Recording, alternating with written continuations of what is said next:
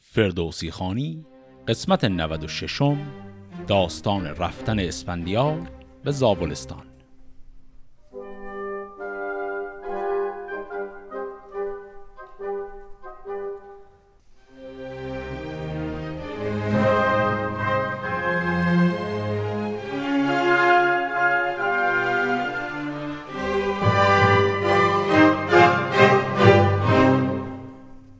قسمت قبل اینجا به پایان رسید که گشتاسپ پادشاه ایران یک بهانه‌هایی آورد و به اسفندیار دستور داد که بره به سمت زابلستان و رستم و همینطور پسر و برادر رستم همه خانواده رو دستگیر کنه و بیاره به کاخ. اسفندیار هم اول مخالفت خودش رو اعلام کرد، ولی بعد گفت که با وجود اینکه میدونه اینها همه تله علیه خودش، اما از فرمان پادشاه سرپیچی نمی‌کنه. حالا ادامه داستان.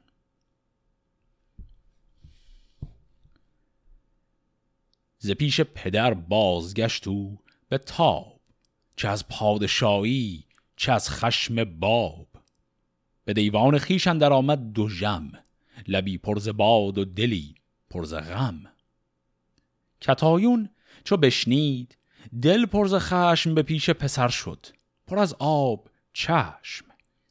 چون این گفت با فرخ اسفندیار که ای در جهان از یلان یادگار. ز بهمن شنیدم که از گلستان، همی رفت خواهی به زاولستان. ببندی همی رستم زال را، خداوند شمشیر و کوپال را. ز گیتی همی پند مادر نیوش، به بد تیز مشتاب و بر بد مکوش. سواری که باشد به نیروی پیل، به گفتار خار آیدش رود نیل. بدرد جگرگاه دیو سپید، ز شمشیر او گم کند راه شید. همان ماه هاماوران را بکشت، نیارست گفتن کسو را درشت. به کین سیاوش از افراسیاب، ز خون کرد گیتی چو دریای آب. که نفرین بر این تخت و این تاج باد، بر این کشتن و شور و تاراج باد. مده از پی تاج سر را به باد، که با تاج شاهی ز مادر نزاد.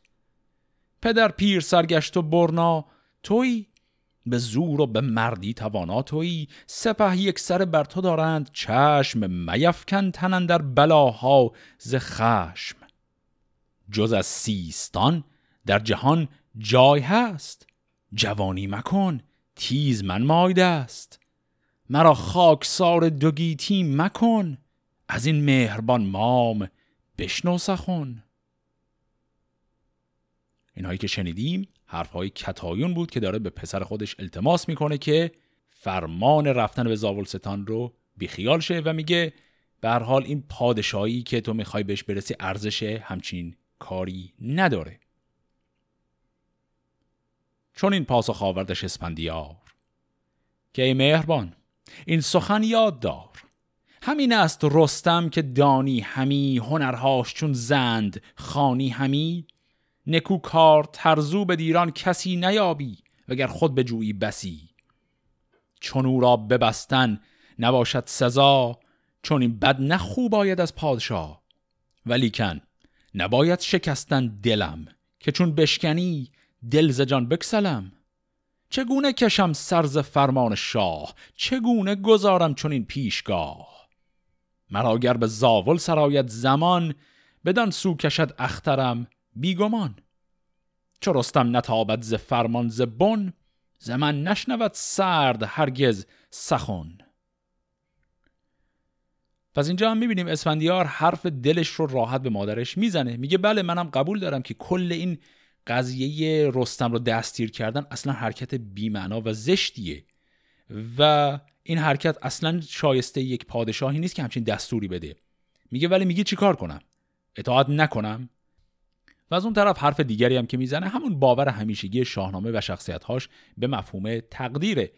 میگه اگر تقدیر من بر این باشه که در زاولستان کشته بشم، به هر حال بخت منو به اون سمت میکشه، این تقلا کردن‌ها هم لازم نیست. حالا که این حرف ها رو میزنه مادرش این واکنش رو نشون میده. ببارید خون از مژه مادرش، همه پاک برکند موی از سرش. بدو گفت که ای زند پیل جوان، همی خارگیری ز نیرو روان. بسنده نباشی تو با پیلتن، از ایدر مرو بی یکی انجمن. مبر پیش پیل ژیان هوش خیش، نهاده بدین گونه بر دوش خیش. اگر زین نشان رای تو رفتن است، همه کام بدگوهر آهرمن است. به دوزخ مبر کودکان را به پای، که دانا نخواند تو را نیک رای. پس کتایون در ادامه خواهش‌هاش از پسرش دو تا نکته دیگه هم گفت. یکی گفت که اگر دیگه واقعا میخوای بری و هیچ راهی نداره، تنها نرو، یک لشکری با خودت ببر، تو تنهایی حریف رستم نمیشی. نکته دومی که گفت نکته مهمتریه، ازش خواهش کرد که فرزندانش رو نبره. گفت بچه هات رو، پسرانت رو همینجا نگه دار، نبر با خودت. اسفندیار این جواب رو میده. به مادر چنین گفت پس جنگجوی، که نابردن کودکان نیست روی. چو با زن پس پرده باشد جوان، بماند منش پست و تیره روان. به هر رزم باید که او را نگاه، بدارد پی زخم کوپال شاه. بسی لشکری خود نباید مرا، جز از خیش و پیوند و چندی سرا. پس اسفندیار هر دوی تقاضاهای مادرش رو رد کرد. با حالت توهین‌آمیزی هم این کارو کرد. دیدیم شکل حرف زدن این شکلی اسفندیار در قسمت قبل هم. اینجا هم باز همون رو تکرار میکنه. حرف اولش این بود که اتفاقا من پسرام باید با خودم ببرم، چون اینا باید رسم و رسوم جنگ رو یاد بگیرن، باید جنگیدن من رو ببینن تا یاد بگیرن چجوری باید جنگید. و نکته دوم این که با همون غرورش گفت که نخیر، من لازم نیست لشکر ببرم، خودم و همین تعداد کم بریم بسه. در نهایت عملاً گفتارش رو با مادرش به این شکل تمام کرد که هیچ کدوم از حرفای مادرش رو گوش نداد. به شبگیر هنگام بانگ خروس، ز درگاه برخاست آوای کوس. چو پیلی به دست پندر آورد پای، بیاورد چون باد لشکر ز جای. همه ران تا پیشش آمد دو راه، فروماند بر جای پیل و سپاه. دژ گنبدان بود راهش یکی، دگر سوی زاول کشید اندکی. شتر آن که در پیش بودش بخفت، تو گفتی که با خاک گشته است جفت. همین چوب زد بر سرش ساروان، ز رفتن بماندان زمان کاروان. جهانجوی را آن بد آمد به فال، بفرمود کش سر ببرند و یال. بدان تا بدو باز گردد بدی، نباشد مگر فره ایزدی.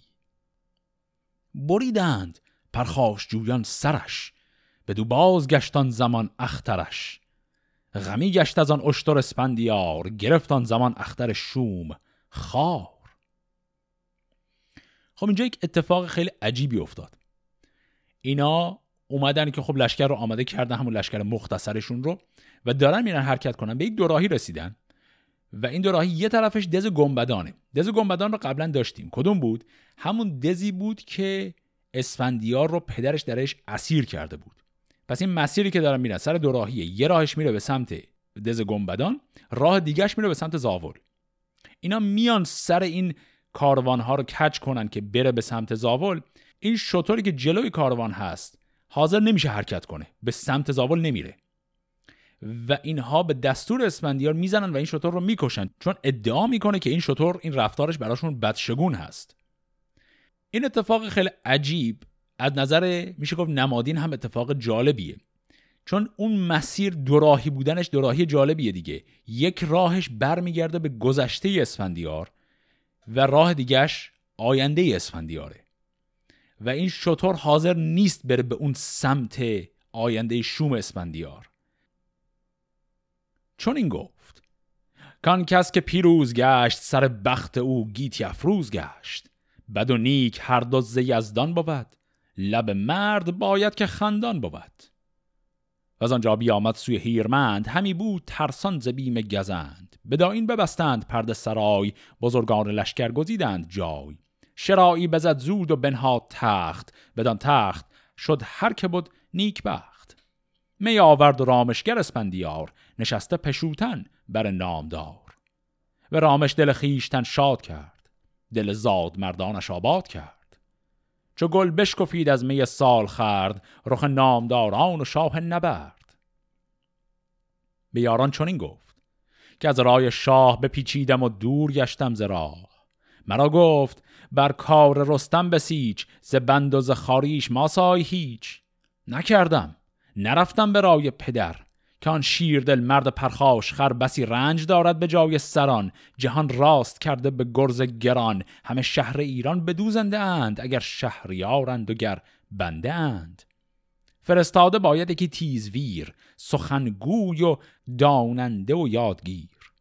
سواری که باشد ورا فر و زیب، نگیرد ورا رستم اندر فریب. گر ایدون که آید به نزدیک ما، درفشان کند رای تاریک ما. به خوبی دهد دست بند مرا، به دانش ببندد گزند مرا. نخواهم من او را جز از نیکویی، اگر دور دارد سر از بدخویی. پس اینجا دیدیم که خیمه ها رو زدن و همه آماده نشستند و کامل توقف کردن در مسیر. و اسفندیار شروع میکنه توضیح دادن که ما دستور داریم که بریم رستم رو بیاریم، ولی من شرمندم و دارم این دستور رو ازش سر باز میکنم. ولی برای این که بازم این دستور رو تا حدی اطاعت کرده باشیم، به جای اینکه خودم کامل تا زابلستان برم، همینجا وای میسیم، یک نفر رو به عنوان پیام رسان میفرستم و بهش میگم که به رستم خبر برسونه که لطف کن و با زبان خوش دعوت من رو بپذیر و پاشو بیا اینجا. پس به جای اینکه خودش مستقیم بره به زابلستان، همچین تصمیمی رو گرفته و پشوتن هم این تصمیمش رو تایید میکنه به این شکل. پشوتن بدو گفت کین است راه، بر این باش و آزرم مردان بخواه.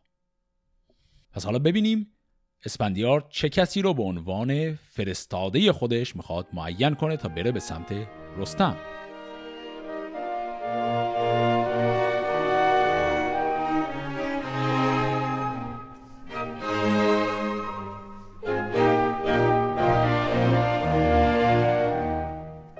بفرمود تا بهمن آمدش پیش، سخن گفت با او از اندازه بیش. بدو گفت کسب سیاه برنشین، بیارای تن را به دیبای چین. بنه بر سرت افسر خسروی، نگارش همه گوهر پهلوی. برانسان که هر کس که بیند تو راز گردن کشان، برگزیند تو را بداند که هستی تو خسرو نژاد. کند آفریننده را بر تو یاد، ببر 5 پالای زرین ستام، سرافراز 10 موبد نیک نام. هم از راه تا خان رستم بران، مگن کار برخیشتن بر گران. درودش ده از ما و خوبی نمای، بیارای گفتار و چربی فزای. بگویش که هر کس که دارد بلند، جهاندار از هر بدی بیگزند. زدادار باید که دارد سپاس، که اوی است جاوید نیکی شناس.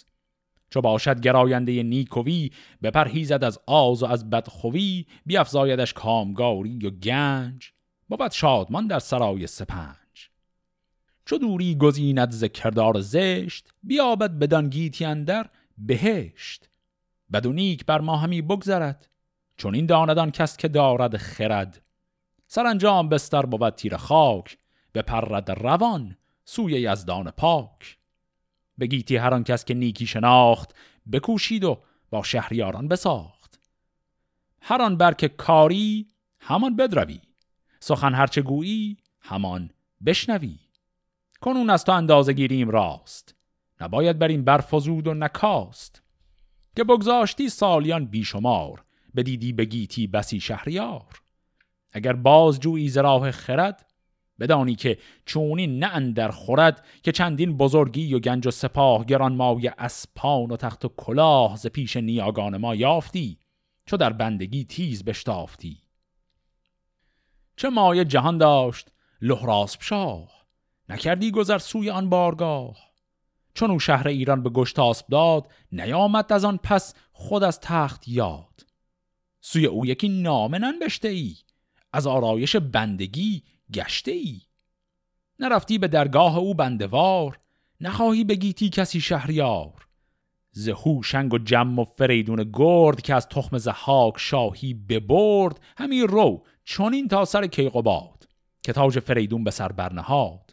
چو گشتاسپ ننشست یک نامدار، به رزم و به بزم و به رای و شکار. بپذرفت پاکیز دین بهی، نهان گشت بیدادی و بیرهی.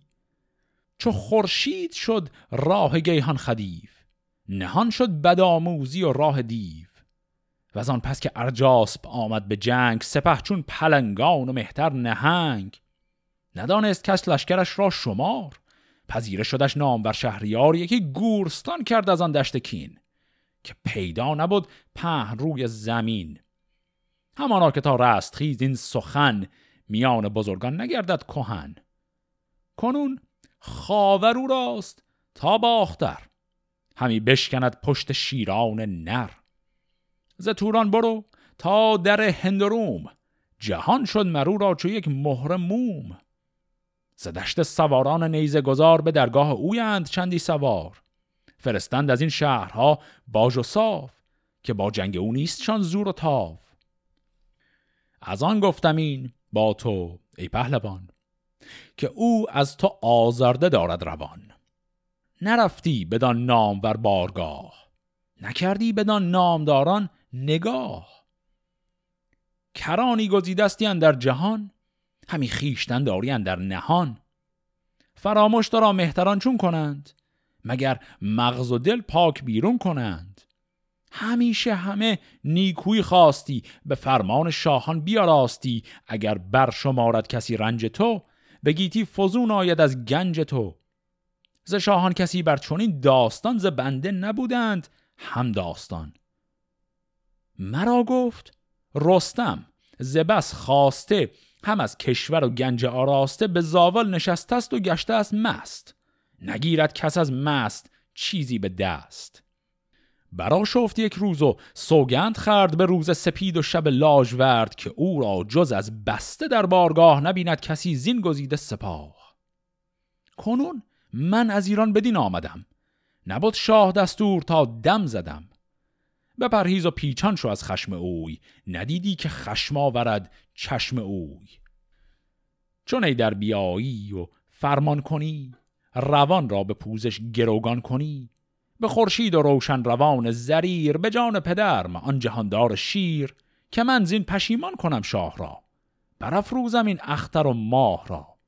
پشوتن بر این بر گوای من است، روان و خرد رهنمای من است. که من چند از این جستم آرام شاه، ولیکن همی از تو دیدم گناه. پدر شهریار است و من کهترم، ز فرمان او یک زمان نگذرم. همه دوده اکنون بباید نشست، زدن رای و سودن بدین کار دست. زواره فرامرز و دستان سام، جهان دیده رودابه نیکنام. همه پند من یک به یک بشنوید، بدین خوب گفتار من بگروید. نباید که این خان ویران شود، به کام دلیران ایران شود. چو بسته تو را نزد شاه آورم، بدو بر فراوان گناه آورم. و زان پس بباشم به پیشش به پای، ز خشم و ز کین آرمش باز جای.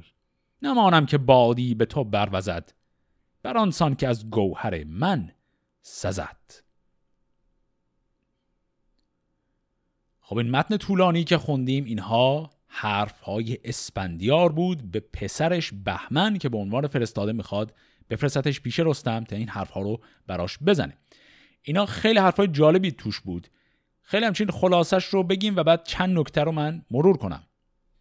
حرف اسفندیار در کل حرف جدیدی به نظر نمیرسه زده باشه. حرفش اینه که تو به پدر من و خاندان ما، خاندان پادشاهی جدید، بی احترامی کردی و اصلا ما رو آدم حساب نکردی و پادشاهی ما رو خیلی به اندازه پادشاهان قبل جدی نگرفتی و به همین دلیل پادشاه بزرگ کشور ما که گشتاسپ باشه خیلی از دستتون ناراحته و به من گفته که برم و تو رو بیارم و پوزش بخوایم. این میشه مرور اجمالی روی حرفش. اما حرف اسفندیار خیلی ظرافت هم داشت. اول نگاه کنیم که اسفندیار توی این پیامی که فرستاد به هیچ عنوان از در عداوت و دشمنی با رستم در نیومده. داره سعی میکنه حد اکثر احترامی که میشه به رستم بذاره رو بذاره، در عین حالی که از مقام خودش به عنوان شاهزاده ولیعهد کشور و سردار شماره 1 کشور هم کم مایه نذاره. یعنی یک مرز ظریفی بین خاکساری و غرور رو داره توی حرفهاش رعایت میکنه. اما شکلی که به رستم خورده خورده میخواد حرفش رو برسونه هم باز خیلی جالبه. دقت کنید که توی این پیام طولانی هزار و یک جور مقدمه چینی میکنه. اول یک مقداری تعریف میکنه از رستم که تو خیلی بزرگ هستی و الی آخر، و بعد میگه که ولی این اواخر اصلا به ما محل نذاشتی. بعد هم یک عالمه تعریف میکنه از گشتاسپ. بعد خودش رو در مقام واسطه توی این قضیه جا میده. میگه گشتاسپ از تو ناراحته، بیا من وساطت تو میکنم، لطف کن با من بیا توی کاخ، من قول میدم از مقام خودم استفاده کنم و به پادشاه التماس کنم که با تو سخت نگیره و رفتارش با تو درست بشه. یعنی کامل سعی میکنه موضعی به عنوان یک واسطه داشته باشه. نکته دیگری هم که باز در همین قضیه خیلی نکته ظریفیه اینه که اسفندیار اصل قضیه رو فقط اون آخرش میگه. اصل ماجرا فقط این نیست که اسفندیار داره از رستم میخواد تشریف بیاره کاخ پادشاه. اصلش اینه که گشتاسپ گفته بود رستم و خاندانش رو دست بسته ور میدارید، مثل اسیر ور میدارید میارید. این تیکه دست بسته بودنه که ماجرا رو پیچیده میکنه، وگرنه اینکه از رستم دعوت کنن پاشن بیاد خب این اصلا کاری نداره. مشکل اینه که این رو فرستادن بره رستم رو اسیر کنه. اما اسفندیار هیچ حرفی از اسیر کردن نمیزنه تا تیکه آخر. وقتی حسابی مقدمه چینی ها رو کرده، صرفا یک کلمه میگه چو بسته تو را نزد شاه آورم، به دوبر فراوان گناه آورم و الی آخر. این بسته رو فقط همونجا میگه تازه، که این هم باز بخشی از سیاست اسفندیار برای اینکه به مسالمت آمیز ترین شکل ممکن این قضیه رو پیش ببره. خب این شد حرفهای اسفندیار. حالا پسرش بهمن رو با این پیام میخواد بفرسته سراغ رستم.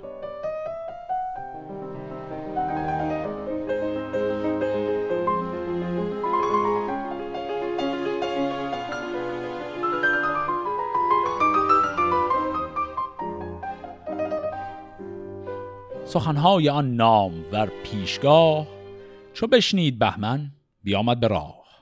بپوشید زربفت شاهنشهی، به سر برنهادان کلاه مهی، خرامان بیامد ز پرده سرای، درفشی درفشان پس او به پای. جهانجوی بگذشت بر هیرمند، جوانی سرافراز و اسبی بلند. همان در زمان دیدبانش بدید، سوی زاولستان فغان برکشید، که آمد نبرد سواری دلیر، به هرای زرین سیاهی به زیر، پس پشت او خارمای سوار، تناسان گذشت از لب رود بار. پس ما همون توصیه‌ای که اسفندیار کرد به بهمن گفته بود بهترین لباس‌های شاهانه خود رو بپوش و در یک حالتی برو جلو که هر کس از دور دیدت هم بفهمه تو آدم مهمی هستی، و الان دقیقاً همونطور شد. بهمن با همون توصیف‌ها رفت، از دور دیدبان زابلستانی‌ها دیدش و داره خبر میاره که یک آدمی با سر و وضع شاهانه داره میاد. همان در زمان زال زر برنشست، کمندی به فتراک و گرزی به دست، بیامد زدیده مرو را بدید. یکی باد سرد از جگر برکشید، چون این گفت که نامور پهلویست، سرافراز با جامعه خسرویست. ز لهراسب دارد همانا نژاد، پی او بر این بوم فرخنده باد. زدیده بیامد به درگاه رفت، زمانی پرندیشه بر زین بخفت. همان در زمان بهمن آمد پدید، و از او رایت خسروی گسترید. ندانست مرد جوان زال را، بیافراخت آن خسروی یال را. چون از دیکتر گشت آواز داد، بدو گفت که این مرد دهقان نژاد، سر انجمن پور دستان کجاست؟ که دارد زمانه بدو پشت راست، که آمد به زاول یل اسفندیار، سراپرده زد بر لب رودبار. اونجا هم یک اتفاق جالبی افتاد. این بهمن تا حالا زال را ندیده و به نظر میرسه نه تنها ندیده بلکه حتی توصیف زال رو هم درست نشنیده، چون زال به هر حال زال دیگه، قیافش از دور داد میزنه کیه. ولی این آقای بهمن اصلا زال رو نشناخت و رفت فکر کرد یه آدم معمولی اونجا هست. خطاب بهش گفت که آقا میشه به من بگی رستم کجاست؟ بدو گفت زال ای پسر کامجوی، فرود آی و میخواه و آرام جوی. کنون رستم آید ز نخچیرگاه، زواره فرامرز و چندی سپاه. تو با این سواران به پای ارجمند، بیارای دل را به بگماس چند. کلمه بگماس هم قبلا یکی دو بار داشتیم، کلمه به معنای شراب. پس زال میگه که رستم و اعضای خانواده به سبک همیشگیشون رفتن شکار و اینا میانشون، نگران نباش، شما بیا اینجا مهمان ما باش، یک لبی تر کن تا برسن. چون این داد پاسخ که اسفندیار نفرمود من رامش و میگسار، گزین کن یکی مرد جویند راه، که ما من بیاید به نخچیرگاه. متوجه لحن بهمن اینجا احتمالاً میشید دیگه. بهمن زال رو نشناخته، فکر میکنه با یه آدم معمولی داره حرف میزنه و به همین دلیل لحنش خیلی غرورآمیز و بیادبانه است. یعنی زال الان دعوتش کرده که سر سفره یه دقیقه بشینن با هم و طرف داره میگه نه وقت منو تلف نکن، برو سریع یکی رو بیار راهنمای ما بشه، میخوام بریم رستم رو پیدا کنیم. اینا همه نشانه بی تجربگی و خامی بهمنه. این قضیه خامی و ساده دلی بهمن و همین غرورش، این چیزیه که جلوتر در داستان زیاد بهش کار داریم و الان داریم نشانه هاش رو اینجا میبینیم. بدو گفت دستان که نام تو چیست، همی بگذری تیز کام تو چیست، برانم که تو خیش لهراسبی، گر از تخمه شاه گشتاسپی. چون این داد پاسخ که من بهمنم، نبیره جهاندار رو این تنم. چو بشنید گفتار آن سرفراز، فرود آمد از باره بردش نماز. بخندید بهمن پیاده ببود، بپرسیدش و گفته بهمن شنود. بسی خواهشش کرد که ای در بیست، چون این تیز رفتن تو را روی نیست.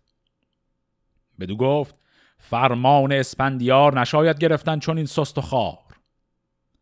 گزین کرد مردی که دانست راه، فرستاد با او به نخچیرگاه. همی رفت پیش اندرون رهنمون، جهان دیده ای نام او شیرخون. پس اون زاولی که زال به عنوان راهنما میخواد بفرسته که با بهمن برن به سمت نخچیرگاه تا رستم رو پیدا کنن، فردی به نام شیرخون. به دنگشت بنمود نخچیرگاه، همان در زمان بازگشت دوز راه. یکی کوه بود پیش مرد جوان، برانگیخت آن باره پهلوان. نگه کرد بهمن به نخچیرگاه، بدیدان بر پهلوان سپاه. درختی گرفته به چنگندرون، بر اون نشسته یکی رهنمون. یکی نره گوری زده بر درخت، نهاده بر خیش کوپال و رخت. یکی جام پر می به دست دگر، پرستنده بر پای پیشش پسر. همی گشت رخش اندران مرغزار، درخت و گیا بود و هم جویبار. به دل گفت بهمن که این رستم است، وگر آفتاب سپید دم است. خب اینجا هم یک صحنه جالبی رو داریم. رستم قبلا شرحش رو زیاد دیده بودیم، نه تنها عشق شکاره بلکه یک تنه یک گوری رو شکار میکنه و میزنه به درخت، یعنی درخت رو میکنه به عنوان یک سیخ که این گور رو یک تنه بزنه به سیخ و کل گور رو هم میخوره معمولا. و این یک چیزی که برای ما وقتی میشنویم خیلی اغراق‌آمیز به نظر میرسه، اما من معمولا به عنوان خواننده اینو تخفیف میدادیم به داستان، میگفتم خب حالا اینم یکی از اغراقایی که میکنن و عیبی نداره. اینجای داستان تازه معلوم میشه که این رفتار رستم فقط برای خواننده بیرونی اغراق‌آمیز نیست، بلکه برای اشخاص دیگری که داخل داستان هستن هم خیلی عجیبه. یعنی که یه نفر رو ببینن با چنان زور و توان عجیب و غریبی که یک حیوانی در اون سطح رو یک جا زده به سیخ و به جای سیخ هم درخت استفاده کرده و بعد یه جا هم میخواد اینو بخوره، این برای اشخاص داخل داستان شاهنامه هم خیلی چیز عجیب و بزرگه، طوری که بهمن از دور یه نفر رو دید با این وضعیت و گفت این مطمئنا رستمه. حالا بهمن که فهمیده این رستمه، اینطوری ادامه میده. بگیتی کسی مرد از این سان ندید، نه از نامداران پیشی شنید. بترسم که با او یل اسپندیار، نتابد به پیچت سر از کارزار. من این را به یک سنگ بیجان کنم، دل زال و رودابه پیچان کنم. خب چند دقیقه پیش عرض کردم این آقای بهمن نه تنها خیلی جوان و پرروه، بلکه خیلی خام و ساده‌لوح هم هست. اینجا مثال دیگری از این رفتار غرورآمیز و ساده‌لوحش رو داریم. آدمی با اون وضعیت و هیکل رو دیده، بعد داره به خودش میگه این با این قد و قامت اسفندیار که پدر منه، عمرن حریف همچین آدمی نمیشه در جنگ واقعی. بعد به خودش میگه من الان بالای کوه هم، رستم اون پایین کوه وایساده، من یه سنگ گنده ای رو از بالای این کوه قل میدم، این همجور میره پایین میخوره به این رستم، میزنه میکشتش، راحت میشیم دیگه. این دردسری هم که ممکنه پدر من بکشه برای جنگیدن با همچین آدمی از بین میره. یعنی اصلا نقشش اینقدر ساده لوحانه و مسخره است، ولی خب واقعا میخواد همچین کاری بکنه.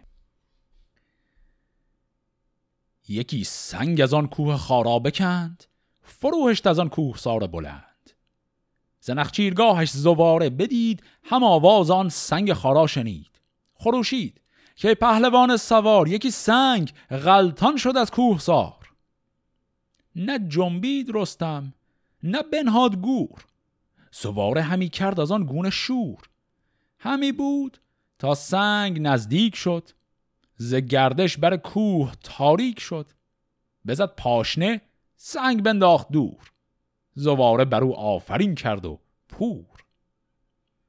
پس چی شد؟ این سنگ همینجور از اون بالای کوه داره قل میخوره میاد. اینا که نمیدونن بهمن انداختتش، فکر میکنه یه سنگی داره میفته. زواره برادرش داد میزنه که یه سنگی داره میاد، مراقب باشید. بعد نگاه میکنه رستم انقدر بیخیاله که حتی این گوری که زده به سیخ و داره میخوره رو حتی زمین نمیذاره، صرفا وامیسه. این سنگ نزدیک که شد با پاشنه پا میذاره گوشه این سنگ، انگار که توپ فوتباله، میزنه گوشش و این سنگ مسیرش عوض میکنه و میره یه ور دیگه و همین تموم میشه.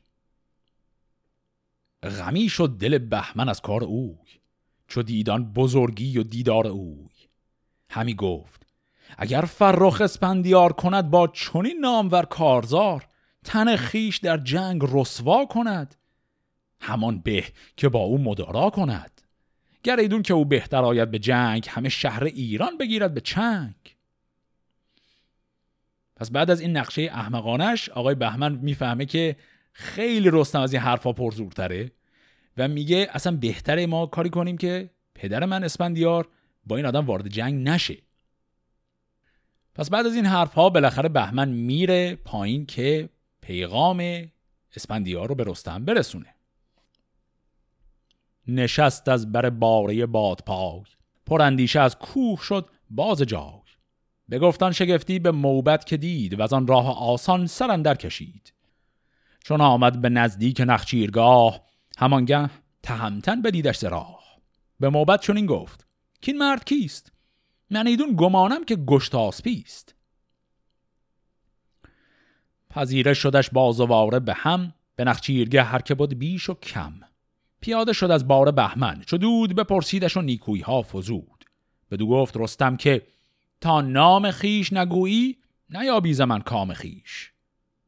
بدو گفت من پور اسفندیار، سر راستان بهمن نامدار. ورا پهلوان زود در برگرفت، زدیر آمدن پوزش اندر گرفت. برفتند هر دو به جای نشست، خود و نامداران خسرو پرست. چو بنشست بهمن بدادش درود، ز شاه و از ایرانیان برفزود. و زان پس چنین گفت که اسفندیار چون آتش برفت از در شهریار، سرا پرده زد بر لب هیرمند، به فرمان پیروز شاه بلند.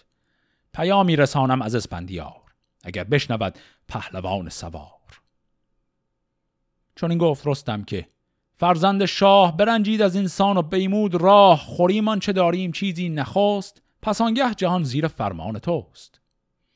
پس رستم هم طبق آیین مهمان نوازی میگه خیلی خب باشه، تو پیغام از اسفندیار میخوای بیاری، ما گوش میدیم، اما تو این راه رو پاشدی اومدی اینجا، اول مهمان ما باشه، غذایی بخور پیش ما و بعد ما در خدمتت هستیم. بگسترد بر سفره بر نان نرم، یکی گور بریان بیاورد گرم. پرستنده خان پیش بهمن نهاد، گذشته سخنها همی کرد یاد. برادرش را نیز با او نشاند، و از آن نامداران کسی را نخواند. دگر گور بنهاد پیش تنش، که هر بار گوری بودی خوردنش. نمک بر پراگند و ببرید و خرد، نظاره بروبر سرفراز مرد. همی خورد بهمن ز گور اندکی، نبود خوردنش زان او صد یکی. پس رستم وقتی گفت مهمان ما باش، به اندازه خودش غذا آورد. یعنی سفره رو که پهن کردن، 2 تا گور کباب شده برداشت آورد، یکی رو گذاشت جلوی خودش، یکی رو گذاشتن جلوی بهمن. خود رستم نمک زد به این گور کامل و شروع کرد کلش رو خوردن. بهمن بنده خدا یه ذره از یه گوشش خورد و بسش بود دیگه. بخندید رستم بدو گفت شاه ز بهر خورش داردان پیشگاه، خورش چون بدین گونه داری بخان، چرا رفتی اندر دم هفت خان؟ چگونه زنی نیزه در کارزار، چو خوردن چنین داری ای شهریار. خب پس اینجا رستم داره شوخی میکنه با این شاهزاده، میگه شماهایی که شاهزاده هستید و زورتون رسید چنین حماسه هایی درست کنید توی مسیر مثل هفت خان، این غذا خوردنتون چرا کمه؟ پهلوانی که میخواد چنین کاری بکنه و خیلی بیشتر از اون غذا بخوره. خلاصه داره با بهمن و دیگران اینجا شوخی میکنه. بدو گفت بهمن که خسرو نژاد سخنگوی و بسیار خاره مباد، خورش کم بود کوشش جنگ بیش، به کف برنهیمان زمان جان خیش. پس بهمن هم شیرین زبونی میکنه و جواب اون شوخی کنایه آمیز رستم رو اینطوری میده که پهلوان جماعت اتفاقا باید کم خوراک و کم حرف باشه. بخندید رستم و داواز گفت که مردی نشاید ز مردان نهافت، یکی جام زرین پر از باده کرد و از او یاد مردان آزاده کرد. دگر جام بر دست بهمن نهاد که برگیر از آن کس که خواهی تو یاد. بترسید بهمن ز جام نبید، زواره نخستین دمی در کشید. خب این بیت هم نکته جالبی داشت، باز هم ارجای به همین رفتار خام جالب بهمن. بهمن مهمان اینها شده و چون داره از اون ماجرای حرفای گشتاسپ و پدرش میاد، بهمن واقعا باورش شده که حرفای گشتاسپ واقعیه. یعنی اینکه اسفندیار فهمیده تمام این دشمنی که گشتاسپ داره ادعا میکنه بین خودش و رستم هست، همه دروغه، دشمنی وجود نداره. اسفندیار اینو میدونه، بهمن نمیدونه. بهمن باور کرده که واقعا این دوتا دشمنن و الان که مهمان اینها شده، غذایی که تمام شد اینا جام شراب آوردن و میخوان بخورن. بهمن میترسه که میگه این جام شاید سمی چیزی توش باشه و حاضر نیست دست بزنه به این جام. به همین دلیل اول میدن به زواره یه ذره ازش بخوره که نشون بده نه این خطری نداره این جام برات، تا بهمن هم حاضر شه لبی به این بزنه. و بعد این جمله رو خطاب بهش میگه، بدو گفت که ای بچه شهریار، به تو شاد بادا می و میگسار. از او بستد آن جام بهمن سبک، دلازار می خاره ای بود تنک. همین ماند از رستم اندر شگفت، از آن خوردن و یال و بازو و کفت. پس اشاره‌ای هم داشت به این که بهمن نه تنها غذا خوردنش به اندازه رستم نیست، بلکه میخارگیش هم شبیه رستم نیست و برخلاف رستم که یک جامی رو تا ته سر میکشه، بهمن کلا میگساری سطحش بالا نیست و یکی دوتا جرعه خورد و دیگه نخورد. خب حالا اینها رو که شنیدیم، بهمن میخواد پیغام پدر رو به رستم بگه و جواب رستم رو هم بشنوه.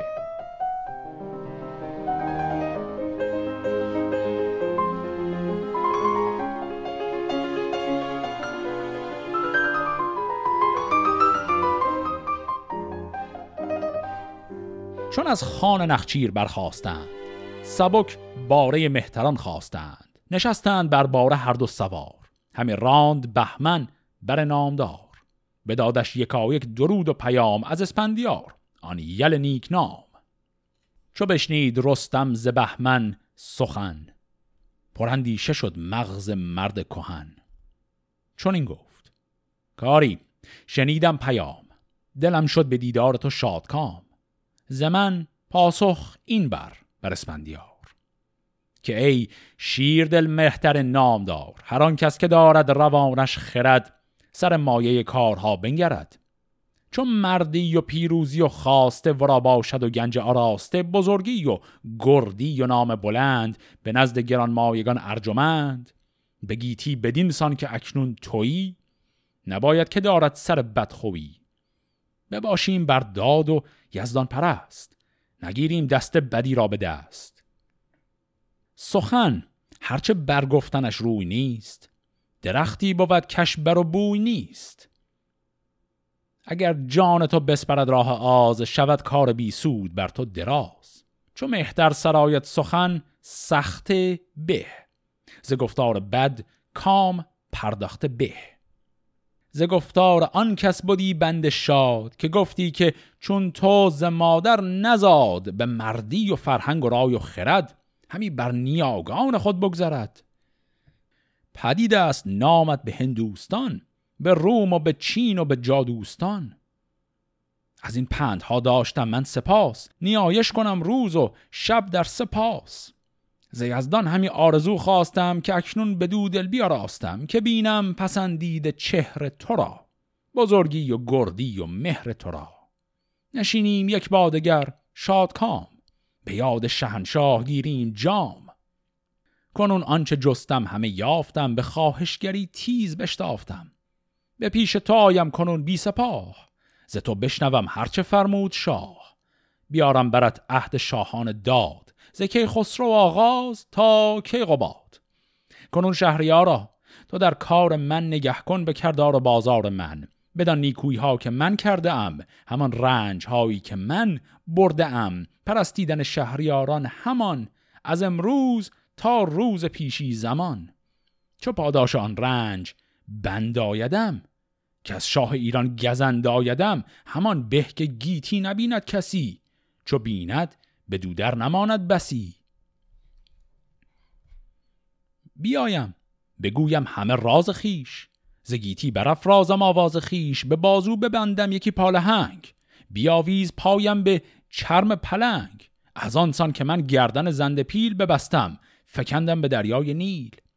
چون از من گناهی نیامد پدید، که از آن پس سر من بباید برید. سخنهای ناخوش ز من دور دار، به بدها دل دیو رنجور دار.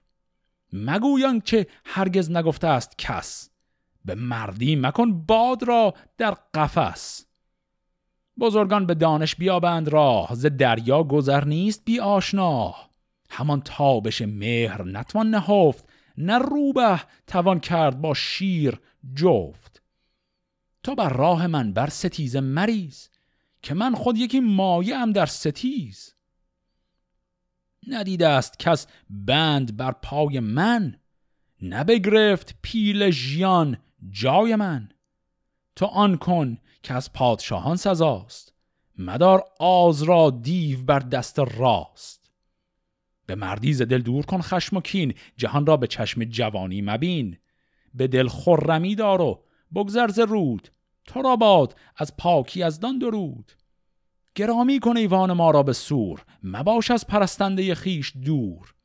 چنان چون بودم کهتر کیقباد، کنون از تو دارم دل و مغز شاد. چون آیی به دیوان من با سپاه، همی در به شادی بباشی دو ماه. برا ساید از رنج مرد و ستور، دل دشمنان گردد از رشک کور. همه دشت نخچیر و مرغ اندر آب، اگر دیرمانی بگیرد شتاب. ببینم ز تو زور مردان جنگ، به شمشیر شیر افکنی گر پلنگ. چو خواهی که لشکر به دیران بری، به نزدیک شاه دلیران بری. گشایم در گنج های کهان، که ای در فکندم به شمشیر بن. به پیش تو آرم همه هرچه هست، کجا گرد کردم به نیروی دست. بدار آنچه خواهی و دیگر ببخش، مکن بر دل ما چنین روز رخش. خب اینجا تو پرانتز بگم رخش اینجا ربطی به اسم اسب رستم نداره. اینجا رخش کنایه هست از تیر و تار. پس این روز رو بر ما رخش نکن، این روز رو بر ما تیره مکن. درم ده سپه را و تندی مکن، چو خشی بیابی نژندی مکن. چو هنگام رفتن فراز آیدت، به دیدار خسرو نیاز آیدت. انان با انان تو بندم به راه، خرامان بیایم به نزدیک شاه. به پوزش کنم نرم خشم ورا، ببوسم سر و پای و چشم ورا. بپرسم ز بیدار شاه بلند، که پایم چرا کرد باید ببند. اینهایی که شنیدیم حرفایی که الان رستم به بهمن گفت که بره به اسفندیار بگه و در نهایت پیامش رو هم با این بیت تمام میکنه. میگه همه هرچه گفتم تو را یاد دار، بگویش به پرمایه اسفندیار. پس این شد کل جواب رستم. این جواب رو هم یک دور مرور کنیم. رستم هم در این جوابش دقیقاً اون مرز بین خاکساری و غرور که عینش رو دیدیم اسفندیار رعایت کرد داره رعایت میکنه. از این در میاد که میگفت من یک آرزویی داشتم که تو رو یک بار از نزدیک ببینم، چون رستم و اسفندیار تا حالا هم دیگر رو ندیدن. میگه خوشحالم که این آرزوم داره محقق میشه و تو اومدی نزدیک ما. و بخش زیاد از این پیامش در حال دعوت کردن از اسفندیاره که میگه از این رودخونه رد شو، اونجایی که اتراق کردی و دور از ما موندی، کنار لب رود هیرمند موندی، از اونجا رد شو، لطف کن پاشو بیا اینجا مهمان من باش.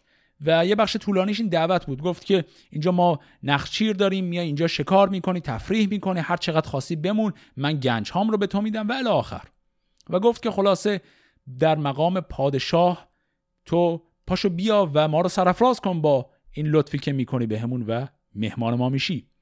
و در این حال به عنوان یک فرد بزرگتر، یعنی کسی که از نظر سنی بزرگتره اما از نظر مقام و درجه کوچیکتره، سعی کرد خیلی با حالت احترام به اسفندیار پند و اندرز بده و بخشای دیگر این پیغامش اون پند و اندرز ها بود و هیچ چپ و راست تکرار کرد که گفت ببین تو پهلوان بزرگی هستی، اما رسم پهلوانی اینه که حرف نابخردانه و پرت و پلا آدم نزنه. این که میگی من باید دستم بسته باشه، به قول پالهنگ ببندن بهم و کت بسته پاشم بیام پیش شاه، این حرف مسخره‌ایه. پس در نهایت جوابی که به بهمن گفت که بره به اسفندیار برسونه یه دعوت بود، گفت لطف کن و پاشو بیا اینجا مهمان ما باش و در نهایت هم وقت خاصی برگردی من در مقام بدرقه خودم باید میام، با همدیگه میریم پیش درگاه پادشاه و من اونجا شخصا ازش میپرسم که آیا من کار زشتی کردم در حق شما و اگر کردم من عذرخواهی میکنم، لازم نیست که ما کسی دستمونو ببنده. این شد پایان حرفهای رستم. پس الان بهمن میخواد این حرفهایی که رستم بهش گفته رو ببره پیش پدرش. واکنش اسفندیار به جواب رستم و اتفاقاتی که بعد از اون میفته رو در قسمت هفته آینده با هم دنبال میکنیم.